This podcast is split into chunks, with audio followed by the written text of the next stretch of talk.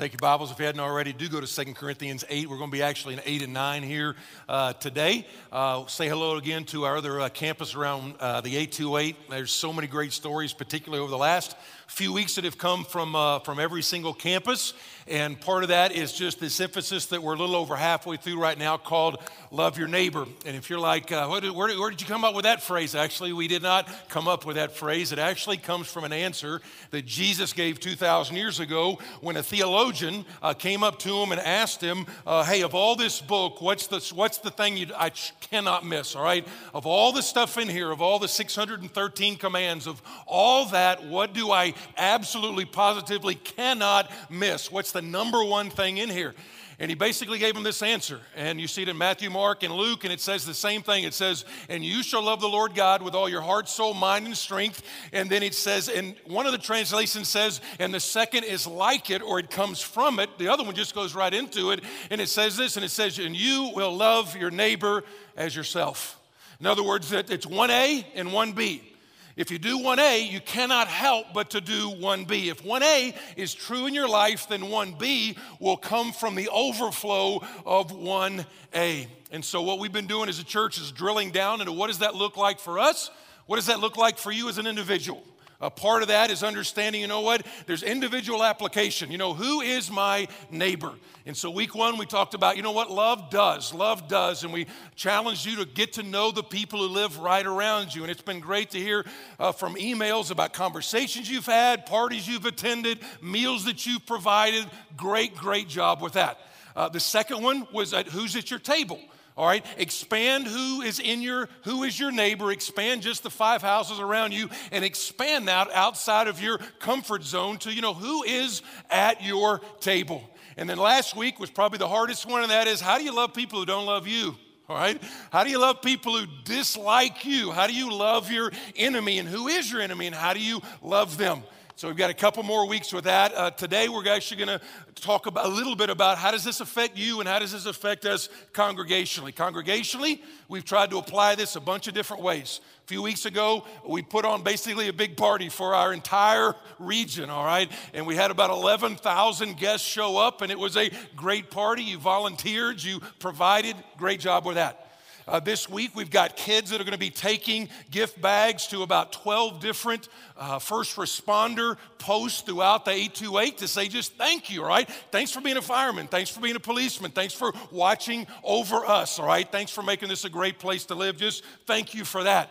And then in about two weeks, the thing that we've talked about uh, several times, and you'll actually see a video here at the end, is, is God has opened up a door for us as a church uh, to identify a thousand very high need elementary school kids and then to step into that gap and provide for them in a very material way from coats to boots to scooters to clothes to sweatshirts to gift cards to all of that. How do we not just declare the gospel? How do we demonstrate the gospel. So that is happening in just a couple of weeks on the 24th. Uh, but here's what I want to kind of just lay the groundwork. Uh, historians for years have looked at how did the early church explode in growth, particularly in the first few, first few centuries when they had no political power, all right, when they had no, when they were being persecuted uh, socially, some of them were being killed physically, and yet the gospel just started off with a small group of people and then exploded all over the Middle East, all up into Europe, all over into Asia. How in the world did the gospel spread so fast in that regard? I mean, how did it go that way? And what they come back and discover and what they note over and over and over again, it wasn't their wealth, it wasn't even their theology, because their theology was like, what do you mean a guy was raised from the dead? What they identify over and over again was the amazing mercy compassion and generosity that they showed to their cities in which they were in. I'll give you two examples. One example was the plagues would sometimes come through these, these cities, and when that would happen, all the people of affluence and influence, they would leave the city to try to not get sick. But the historians say what would happen is the Christians would stay in the town because the people would leave all the sick people behind. All the people with the plague they leave behind, and then they leave the city. But the Christians would stay behind and nurse those people, and some of the Christians would die, they said, because they were not even scared of death. And yet, their generosity and their compassion and even their sacrifice just demonstrated to so many people that, you know what? That's the gospel. They're demonstrating the gospel that God's generous, and so are we. I'll give you one more story. This is a story that kind of survived antiquity, and it records the journey of a guy, named Pachomius. All right, so Pachomius in general, don't you need to write the name down, but here's basically what happened to this guy, and he wrote it down. Okay, he's about 20 years old, and the Romans come in and they attack and they take over his city, a city called Thebes. And what they would do when they would come over and, and, and basically sack a city is they would take all the young men and they would basically draft them into the Roman army. But they knew that they would run away and they would leave. So, what they would do before they could train them is they put them in jail. And they'd put them in jail until they had enough time to then go train them to go into the Roman army. And so, this guy named Pachomius, he records the story. They came into his town, they put him in jail. And about that time, a famine hit that town.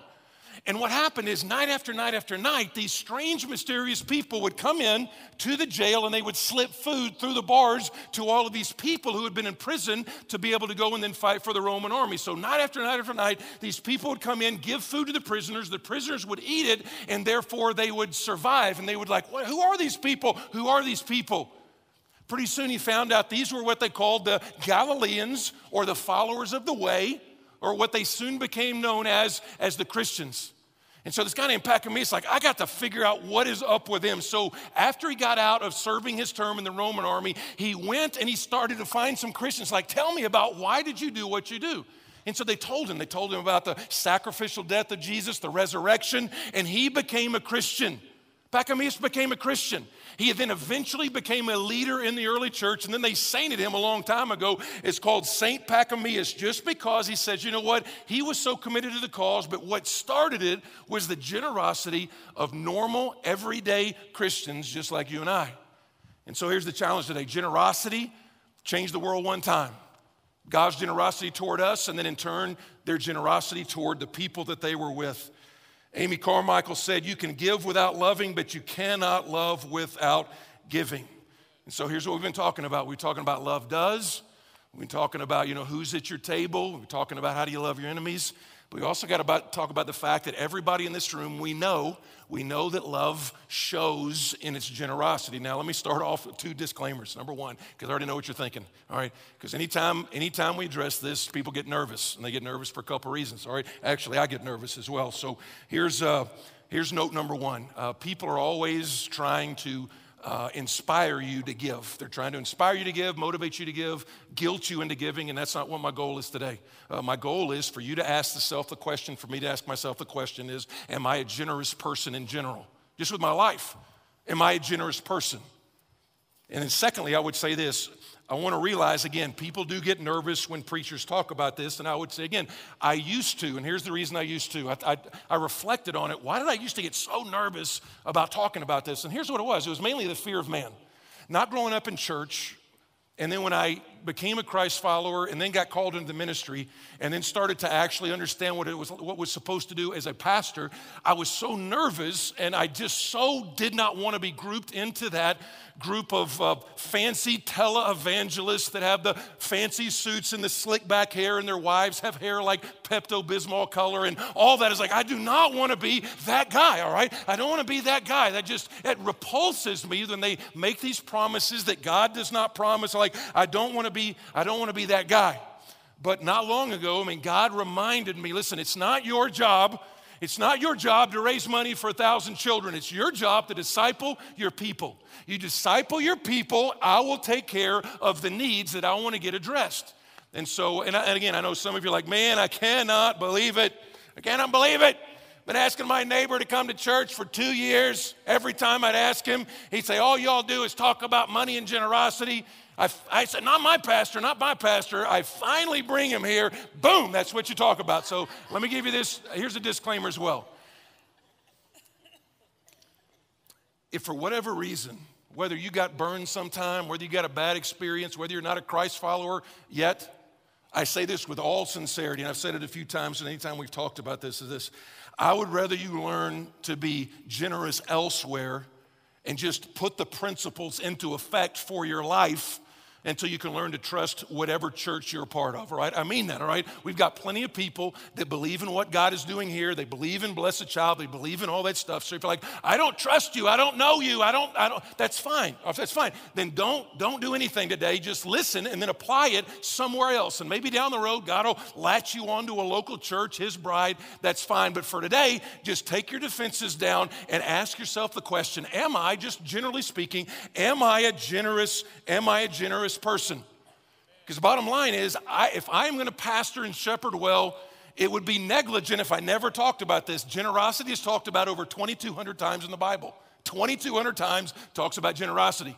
In comparison, faith is talked about 700 and I think 75 times, hope like 187 times, and yet 2,200 times it talks about generosity.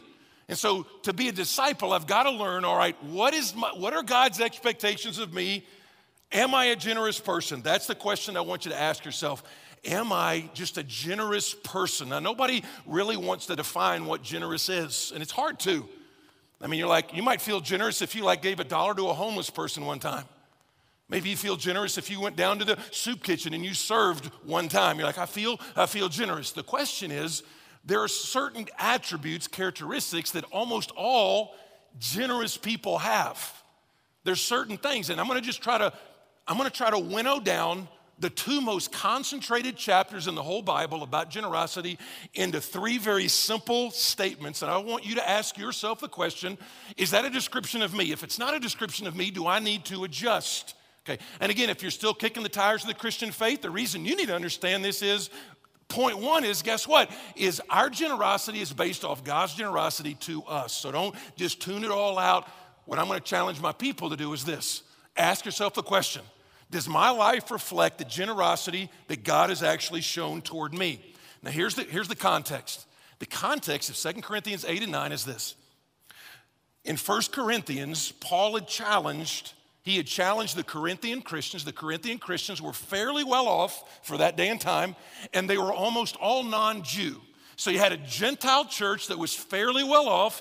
And he's like, you know what? You guys are well off, but I've got a church in Judea that is really, really struggling in poverty now. And so what I want to challenge you to do is be generous. And he's taking up this offering to help the Christians in Judea to get through their tough time that they're going through. And so he comes to Second Corinthians and he's trying to motivate them to be generous people. And again, it's the most concentrated section in the Bible about generosity. Just read the two chapters sometime. There's probably 20 principles in here. I tried to winnow them down to three that you can ask yourself, does that describe me? Does that describe me? So let me give you the first couple verses and then I'll give you the first principle. Second Corinthians 8 8, here's what he says I, I is Paul, he's the one that wrote this letter. I say this not as a command, which, by the way, what is this? What is this? What is this he's talking to? Well, here's the deal. When you look at that, you look at what is called the context. The context, you look at what is around it. In particular, you look at what is before it. When he's referring to something before, you would ask the question, well, what is he referring to right before this? Well, verse 7 says, you know what? You're doing awesome in some areas. You're doing awesome in some faith. Corinthians, you got like great faith. You're believing God to bless your marriage. You believe in God to do certain things. Great job. You're great in your passion and your earnestness. You're doing really well, okay? You're really doing well in your knowledge, man. You study the Bible, you do that all the time. He said, but just like you're excelling in these areas, I want you to excel in this area of generosity. Because he says, I don't say this as a command, but to prove by the earnestness of others that your love is genuine. He's like, I want you to prove that your love is genuine. When you go and you get on an airplane, you've got to go through. Uh, TSA. And when you go through TSA, you've got to give them a ID, a photo ID, and they put it through. I don't even know what that little scanner thing is, that little teleport system or whatever that is. But what they're saying is, is this the real guy? Is this Bruce? Is, is the person that is handing me this ID, is that actually who's standing in front of me? That's the word. I want you to prove, I just don't want you to say you love people, and I don't want you to just send a Hallmark card. I want you to show that you actually love people. And so verse 9 says this For you know the grace of our Lord Jesus Christ, that though he was rich, it's not talking about the coins that he had when he was here. Jesus was very poor, and I'll give you that in a second. He's talking about what he had in heaven, okay? He's talking about he's in heaven with all the angels singing to him. That's where he was. But though he was rich, yet for your sake, yet for your sake, for your sake. You need to be able to personalize that if you're a Christ follower. For my sake, for my sake, he became poor. When he's on the cross, my God, my God, why have you forsaken me? All the sin, all of your sin debt, all of your vileness, every thought that you've had, every wicked motive that you had, every word that you've said, everything that you've ever acted on, that got poured out on Jesus right there. That's when he became a spiritual pauper, so that you, by his poverty, might become rich. I mean, that's the gospel.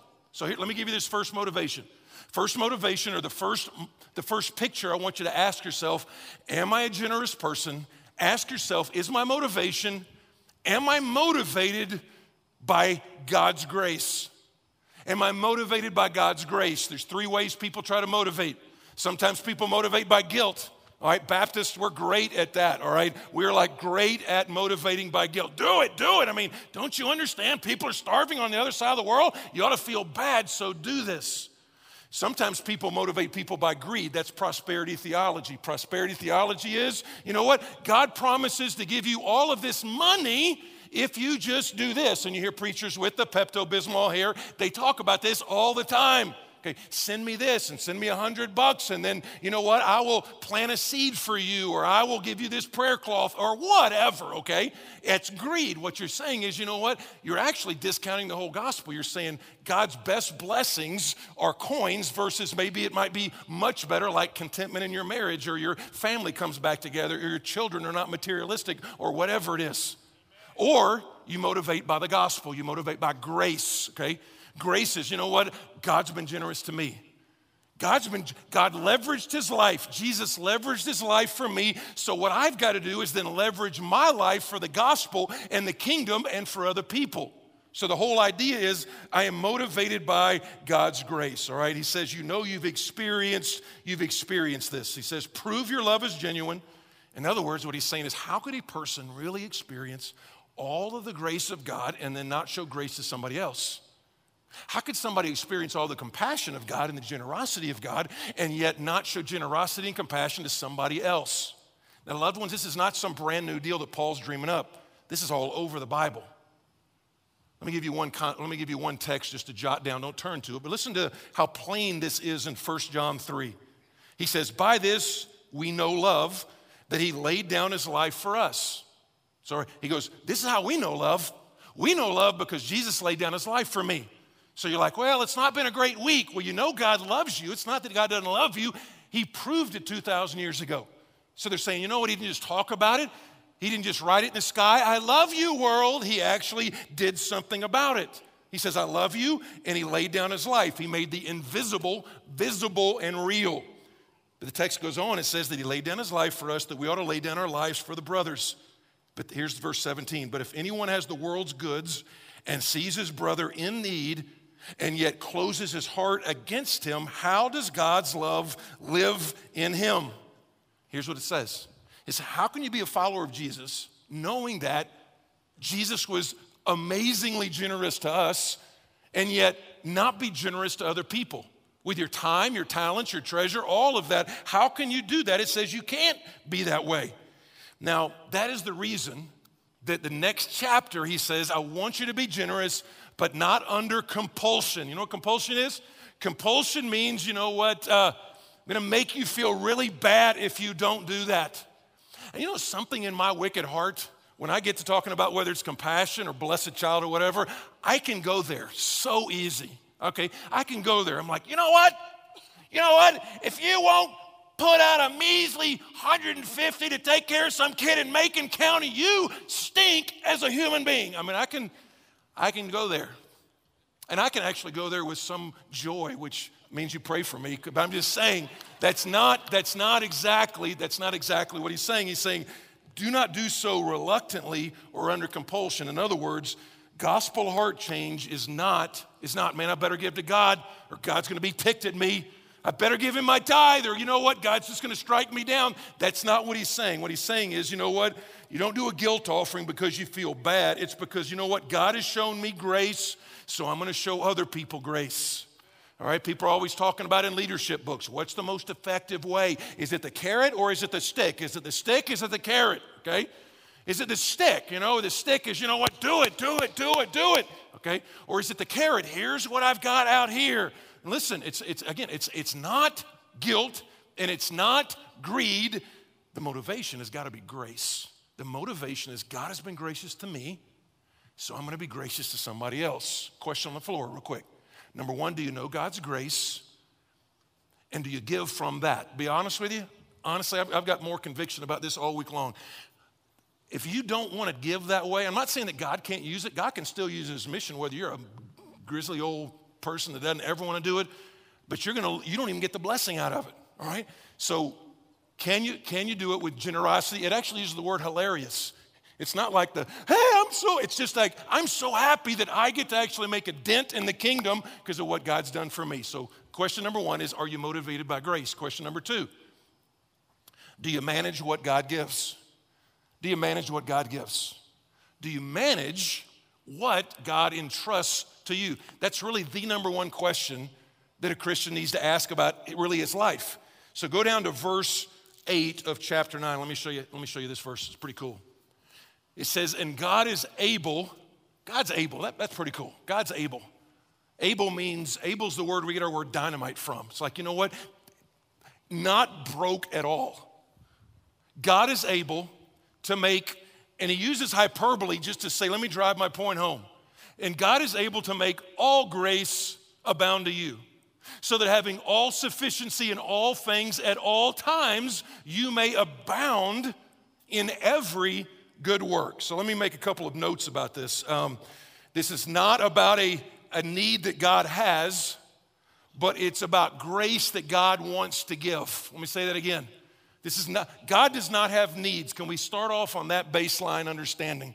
God does not have needs. There's so many places we could go.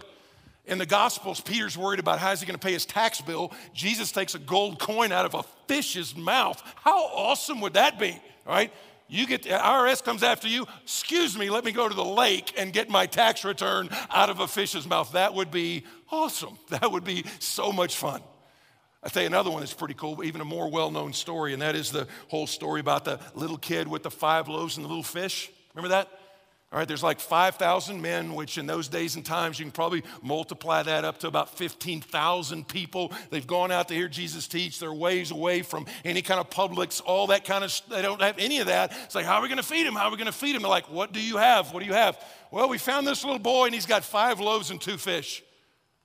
A couple things about that story.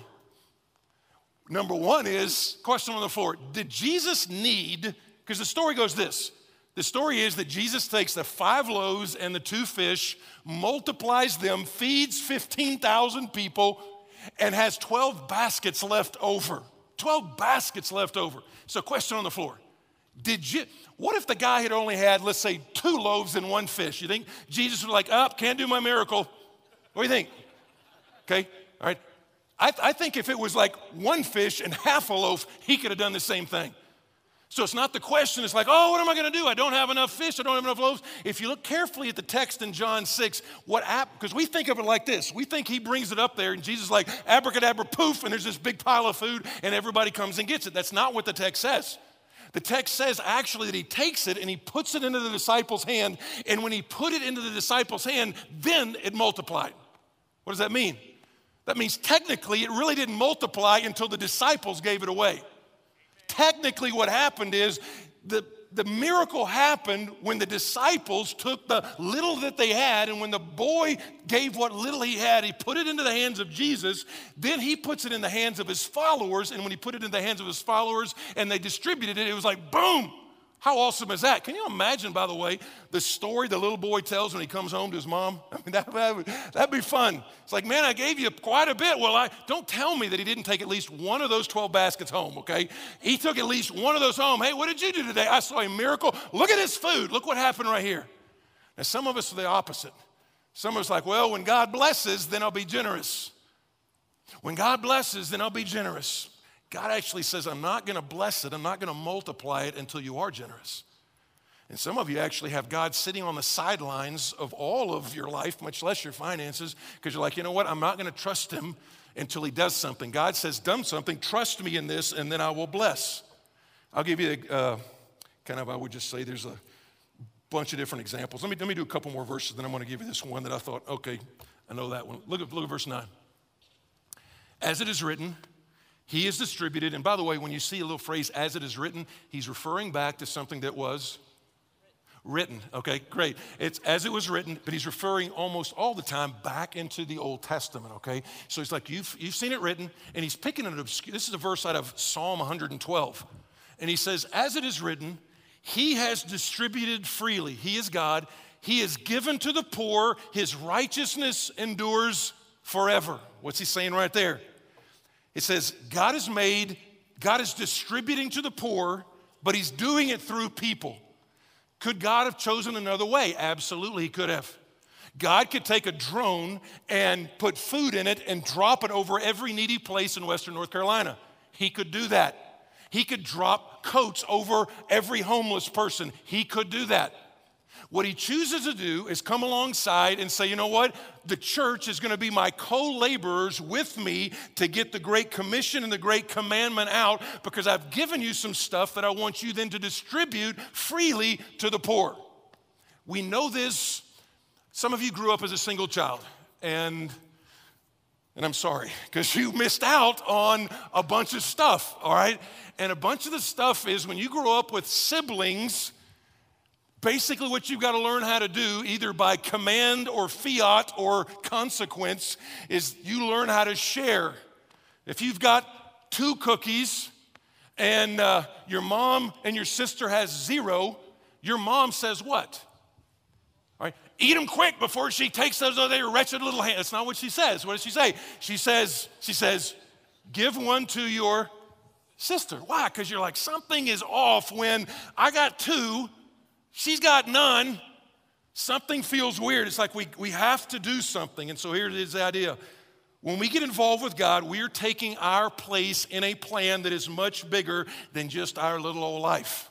When we get involved in something, we're getting involved in something that He has committed Himself to.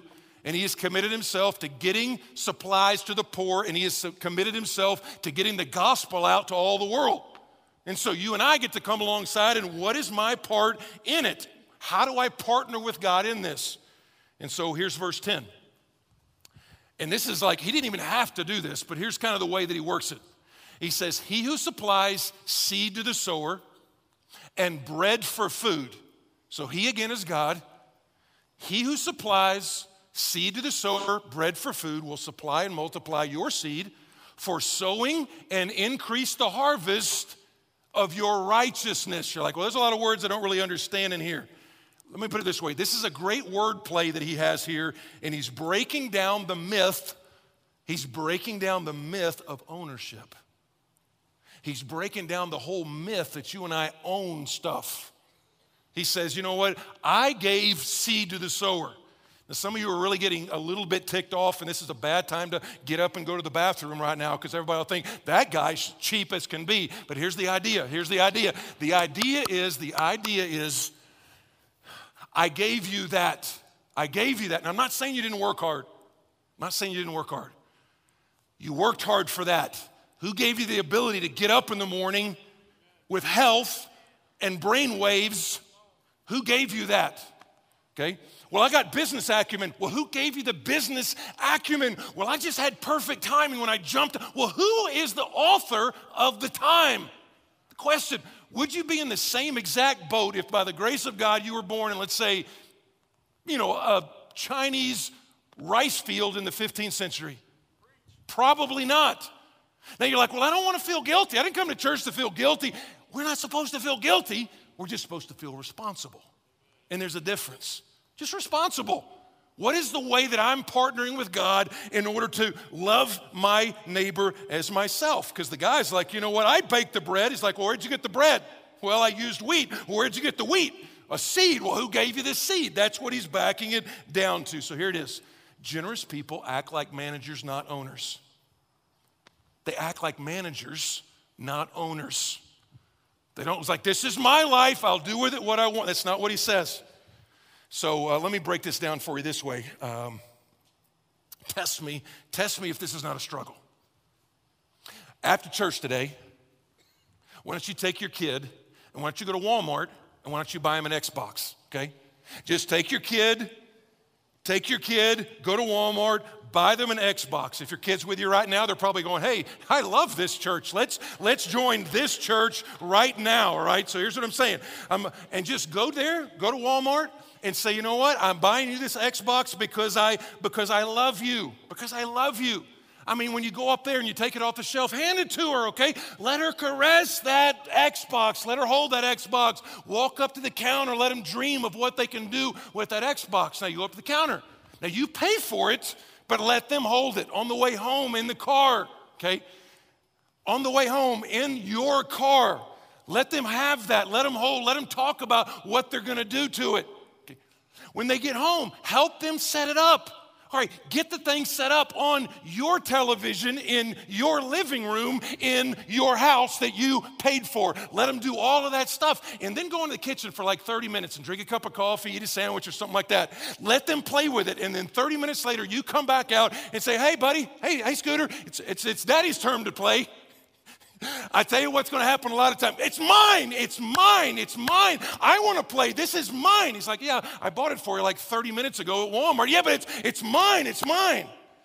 Now, listen, any parent worth their salt is not going to let that stand. Any parent worth their salt is like, hey, little buddy, hey, little buddy, let's talk about something. And you're going to sit them down and you're going to try to teach them this is what generosity is. This is what sharing is. This is what it means to share with others. This is the way this whole thing works at all. And I would just submit to us that you and I do the same thing when the Lord looks down and asks you for anything that you and I think we own. And we're like, that's, that's mine, that's mine. He's like, no, I gave that to you. You're like, no, you gave it to me, you gave it to me. He's like, I gave that to you for a reason. I gave it to you for a reason. Now, the only reason is not generosity. The Bible talks about things like enjoy what God has given you, 1 Timothy chapter 6. Proverbs talks at length about the wise man saves his money. It even talks about a wise man leaves an inheritance for his kids. But the question you got to ask is why has God given me excess? Just ask the question why has God given me excess? Why has given me actually more than I need? 90% of us at church today, not 100%, okay? Not 100%. 90% of us, we got more than we need. And you just have to ask the question as a manager what do you want me to do with that? It's not a scary question. As a matter of fact, he motivates us so much that he says this, verse 11. He didn't even have to do this. You understand that? When my kids did that, that scenario I just painted, I did not respond well back in the day. I did not respond like God responds to us. You know what? I was like, what? What? You, your, your Xbox or Wii or whatever it was back then, your PlayStation, are you kidding me? That's my television. Those clothes are mine. I bought those clothes. Strip those clothes off, right? I bought those clothes for you. Why don't you go to the bedroom that I provided for you, okay? I'm just saying, Lori actually acted that way. I acted nice. Just kidding. Just kidding. Just kidding. Here's, here's what he says. Here's like the extra motivation. You will be enriched in every way. What does that even mean? You will be enriched in every way to be generous in every way. They're like, well, break that down for me. In every way. Well, what, what way? Well, just give you a couple. Again, we do not preach a prosperity gospel here, but what they have taken way past biblical norms, there is biblical precedent there. Could it be financial? It could be. It's not that those are the best necessarily, but it could be that. The Bible has a ton of things in there. Proverbs 3 9 and 10. You know, honor the Lord with the first of all your produce and see if he does not overflow your vats with new wine. Could it be uh, different than that? You ever thought about this? What you sow, he's using an agrarian picture. He's like, what you sow looks pretty different than what you sometimes reap. Sometimes what you sow, the seed, you put a seed in the ground, whether but you put a peach seed in the ground, it doesn't look like a peach, correct? So sometimes it's different, and it's almost always greater though. All right, you put little wheat in the ground, and a big wheat stalk comes up that has tons of seeds. You put a little acorn in the ground, and a big oak tree comes up with billions of acorns. So sometimes it's different, It's almost all the time greater and it's almost all the time later. What could it look like? It could look like contentment with what you actually already have. We are the most discontented generation ever. We're the most wealthy generation ever, but we're the most discontented generation ever. In general, Christians are the greediest we've ever been. You're like, why are you being? I'm just saying, generally speaking, Christians today in the United States give less and give less to anybody than we did during the Great Depression, percentage wise. You're like, well, I'm waiting until I get a lot. You know what? Actually, percentage wise, once we get over a threshold of like 45,000, I can't remember the study, then it actually begins to go down. That is, the wealthier we get, the less percentage we go down or the less percentage we actually are. I'm talking about generosity to anything, boys' club or anything. And so uh, maturity says this belongs to you. Immaturity says this is my life, it's my stuff, and I'll see you in heaven. And you're like, well, what, what, what difference is it going to make? Well, this is kind of the last one, is you make a big difference. You can make a big difference. You can't help everybody, but you can't help somebody. You can't help everybody, but you can't help somebody. So let me ask you the question again. Are you a generous person? Ask yourself the question, all right? Number one, okay, am I motivated by God's grace? Is that what is my driving mentality? Or am I trying to buy God off or pay Him off? Or should I do it or I feel guilty? Is it because of God's grace? Second one, do I see myself as a manager or an owner? Which one do I see? Am I an owner or am I a manager? And then lastly, it's okay to say, you know what, I'm so excited that I get to be a part of something bigger than myself. Check out what these verses say. Look at uh, verse 11b on. It says this it talks about your generosity, and here's what he says the result will be, which through us will produce thanksgiving to God. Who's he referring to? He's referring to the Judean Christians that when they get that, they don't starve to death. They're like, awesome, thank God for sending those people. But he gets even better. Look at verse 12. For the ministry of this service is not only, and here's the two things that you see it's not only supplying the needs of the saints, but is also overflowing in many thanksgivings to God. It's providing needs, it's actually taking care of some needs. And last verse by their approval of this service, what will happen? What will happen? I love this. They'll glorify God. They'll glorify God because of your submission. In other words, following through with what you were supposed to do, Corinthians. He says, There's a time when they will actually glorify God because you obeyed God. I mean, how awesome is that? They'll glorify God because of your submission that comes from your confession. Do you see what he's saying? He's saying your confession is tied, your confession is tied to the way that you act out your faith. So here's the, here's the deal with a church like ours that's strong Bible, Bible, Bible, Bible, Bible, what we tend to gravitate toward, we gravitate toward declaring the gospel, which we should. Please understand this. You don't demonstrate the gospel and never declare it. And by the way, that whole quote from St. Francis of Assisi, it's like, preach the gospel and if necessary, use words. It's stupid. And St. Francis didn't even say it, okay? He didn't even say it. Somebody on a blog post thousand years ago made that up. St. Francis, every indication is that got attributed to him, all right? That's like call my phone, but you know, if necessary, use digits. I mean, that makes no sense at all, all right? The gospel is not what you and I do for poor people. That's not the gospel, okay? The gospel is what God did for us in the person and work of Jesus Christ. When we were spiritually poor, He came and saved us, like we saw in the first verse. But the demonstration of the gospel is people who have been changed by the grace of God and the graciousness of God and the generosity of God, then become gracious themselves, then become generous themselves. Can you imagine just in Western North Carolina? With all the different viewpoints and all the different worldviews we've got in our crazy 828. Can you imagine with all this cynicism toward Christians in general? I mean, it's awesome that we are taking care of kids in Ecuador. It's awesome that we're doing that. It's awesome that we're taking care, we're going to take care of a bunch of kids in Western North Carolina. That's awesome. It's awesome we have all those local partners. Can you imagine, though, that if the church, and we can't take care of any church but ours, can you imagine if just our church was known for, you know what? I don't believe what those crazy people think, all right? I don't believe really that God actually raised somebody from the dead, but man, if that's the difference that it makes in their life, so be it. So be it. We're not there yet. We're not there yet. And so here's what you see in this you can make a big difference. One of the ways you become generous is to see that your generosity produces thanksgiving to Almighty God. There's, why do you think we have stories of God at work all the time? Because on those stories of God at work, you see people's generosity, whether your generosity of your time, um, the way you teach a class, the way that you got out of your comfort zone and reach. Every one of them has a people connection. God using people. Every video we show has a connection to people. It's like, you know what? You were generous, and this is how God used it. So let me just point out two things here, and then I'm going to show you a quick video.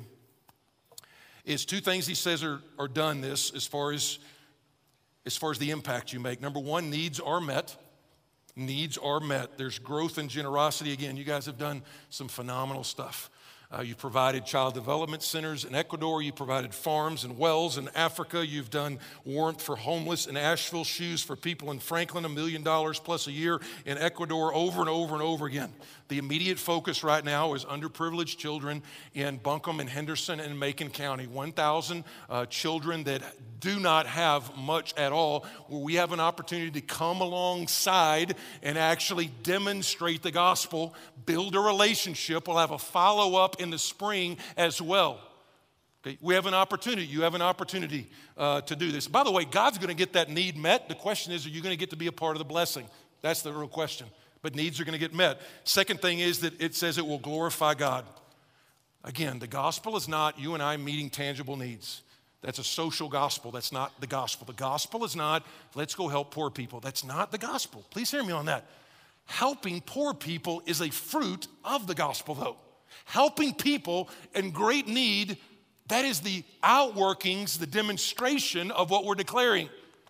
Okay? If you declare it, and never demonstrate it, all it looks like is a bunch of people in an ivory tower, okay? If all you do is demonstrate it and never declare it, you're really not even a New Testament church. What we want to do is both declare it loud and demonstrate it in a clear, clear way. And so uh, they go together. They go together. And so some of you are like, well, I can't, do it just overwhelms me. I can't do for everybody. I can't do for everybody. I'm limited in my resources. We say a lot. Do for one, do for one, maybe 10 if you're real blessed. Do for one, do for one what you wish you could do for everyone. So here's what I want to do. Uh, I'm going to trust you. I'm going to trust you guys that in the next three minutes, as we show this quick video, uh, you won't get up and leave. Okay? If you do that, um, especially you guys at West at, uh, at, at, West Asheville, just kidding. All right. So, um, I'll tell you, what, I'm just going to trust that you don't because you love God, right? So let's see the video and then I'll come back and we'll close up.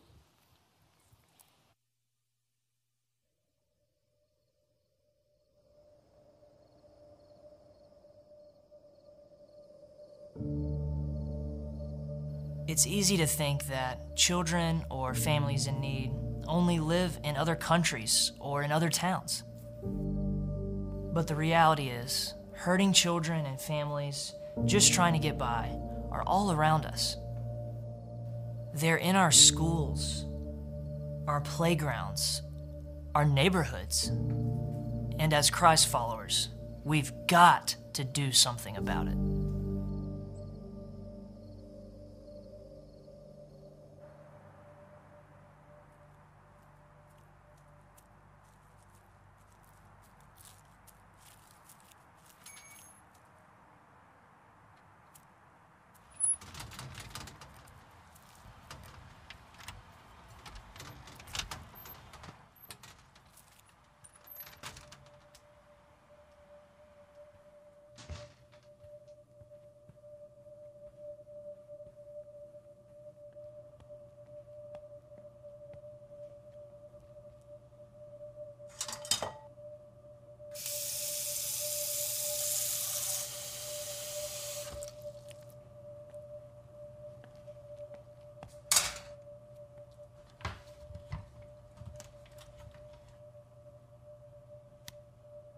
Sadly, more often than not, there's just so many kids in our area that are just dealing with stuff that we couldn't even imagine.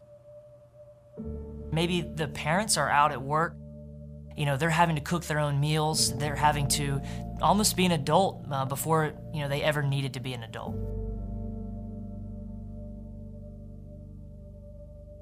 Our desire as a church is to come alongside and be a blessing to as many of these kids as we can. Uh, one of the things we say a lot here at Biltmore is that we're blessed in order to be a blessing. And Jesus calls us to do things for other people because of the blessings that He's given us. We've got a really awesome opportunity coming up as a church here in the next few weeks where we're going to be able to gather at all of our different campuses and serve some of the most underprivileged and under resourced kids in our three counties.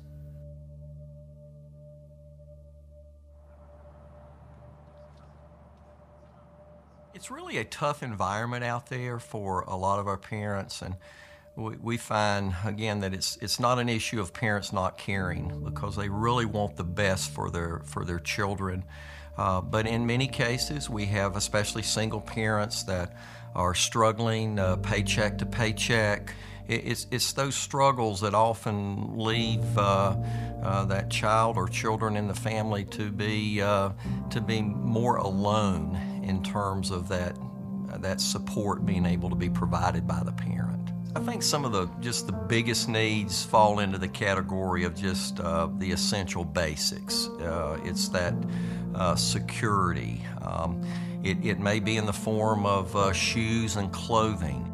Uh, so, what we've done is with a partnership with Walmart and our local school systems, we're going to be delivering $150 worth of supplies that are just going to meet great needs for these kids. And so, we're asking our people, we're asking you as a church um, to give whatever you can, to give whatever God is leading you with. Uh, each one of these kids, they're going to get things like a winter coat, a sweatshirt, sweatpants a good pair of boots, you know, socks, gloves, toboggan. And so we hope that this day is just the beginning of a really awesome initiative over the next few years where we're able to come alongside these families and just show them how much we care about them, but also, and more importantly, uh, show them that God loves them and God provides for them. We're very blessed that uh, as, as Biltmore's effort to love your neighbor that is coming into our neighborhood. So thank you, Biltmore.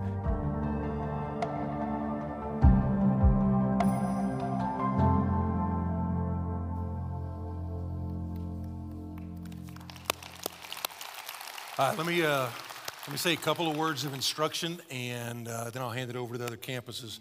Uh, want to be clear though, right? Uh, the, if you're not a Christ follower, this is really perfectly done from the overflow of knowing what God gave you. You can't, you can't buy God, you can't buy salvation. So the gospel is again uh, that God gave, John 3:16, that God gave his only begotten Son, that whoever believes in him won't perish but have eternal life. So we do it as a response to what God gave, but that's like that's the 1A, all right? This is this can't be done until this is done. So make sure you have that down. If you got questions about that, definitely want to talk to you after the service, explain, answer any questions you've got.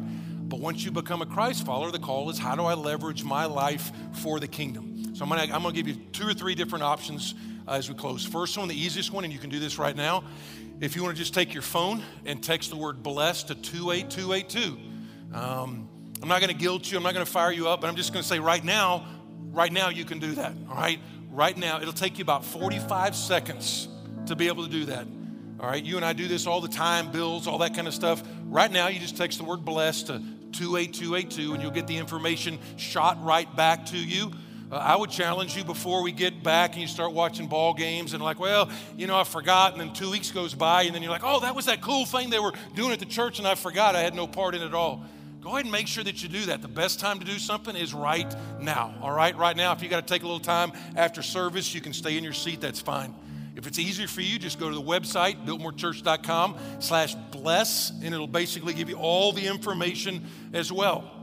All right, another way you can do it. There's iPads in all of the lobbies where you can go over there and do that. And here's what I would challenge parents in particular to do is really this is a discipleship issue for your kids all right? You as a parent are called to disciple all right? You're the first discipler way before the children's pastors way before the student pastors. You are the disciplers all right? You're discipling you're teaching values.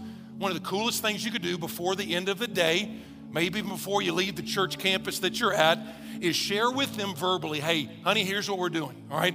We're going to sponsor these children, and here's what's going to happen. Because as you probably know, or maybe they don't know, you know, not everybody's got all this stuff. Not everybody's got all this stuff.